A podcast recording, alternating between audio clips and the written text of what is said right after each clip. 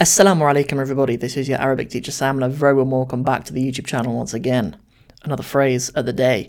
So once again we're going to thank our brother Hamza from Taqweem Institute again for this really nice phrase. I wrote it down a little while ago and I just thought there was some nice kind of modern vocabulary in there for you guys. So what on earth is the phrase? So we have it right here. So أرسل لي رابط ذلك الموقع أرسل لي رابط ذلك الموقع Really nice.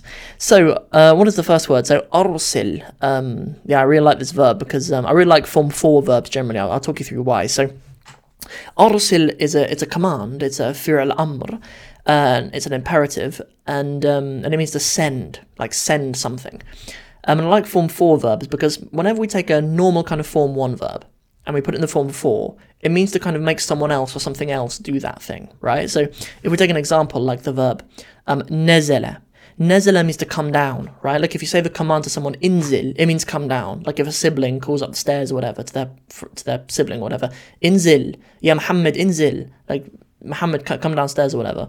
But if the but the verb enzela means to send something else down, you know. So if you were to say like enzil, we say yeah, Muhammad, enzil, if you said like yeah, Muhammad, send it down, he might like chuck something down the stairs to you or something, right? So um, so yeah, so with like the normal root of the verb rasala would mean like to be sent, right? But arsala means to send something else, right? So, so what is this phrase saying? It's saying arsil li, send to me something. Um, yes, yeah, so that, that's how you'd say it to a man, right? Arsil. Whenever you have this, have a fir amr, there are only kind of four, three endings, right, that you need to know about after that. So when you say imperatives, right, you're only really saying them to another person. You're saying them in the second person, right? And uh, we don't have many second persons, right? I'll, I'll, tell you about the singulars and the plurals actually in this video. So, um, if you're just saying it to one man, right, you just say arsil. If you're saying it to one woman, arsili, you just add this e on the end, and that's how you say it to a woman. But if you're saying it to a group of men, you'd say arsilu, arsilu with an elif on the end, by the way.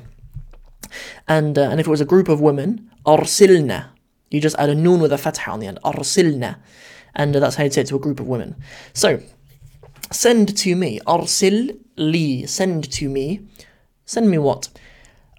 Rabita. Rabita. So a rabit is a link for something. Literally, there's a verb, rabata, which means to kind of tie, tie something. Um, but yeah, rabit is a, is a link for something. A, a link for what? ذلك الموقع. So this is, you know, why is it rabita? You know, usually if you don't have L on the beginning of a word, you'd expect it to be rabitan. You know, send send me a, a link, yeah? أرسل لي رابطا. It would be like send me a link, right? But this is a mudaf, right? We're having we've got an idafa construction here. We're saying send me the link of something, right? Of what? ذلك الموقع. Of that, الموقع is a word for a site, right? It can mean like a position or whatever, something as well. But like, but in this case, it means a website, right? So send me the link to that website. You know, it's nice, isn't it?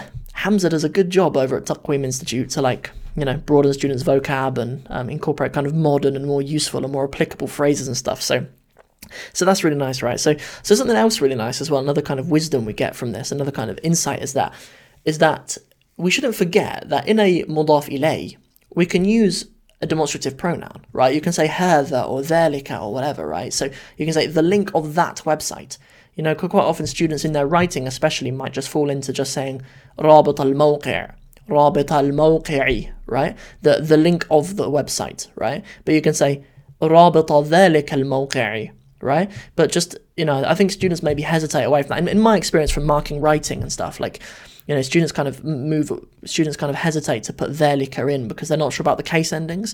They're not sure because it's a modafile.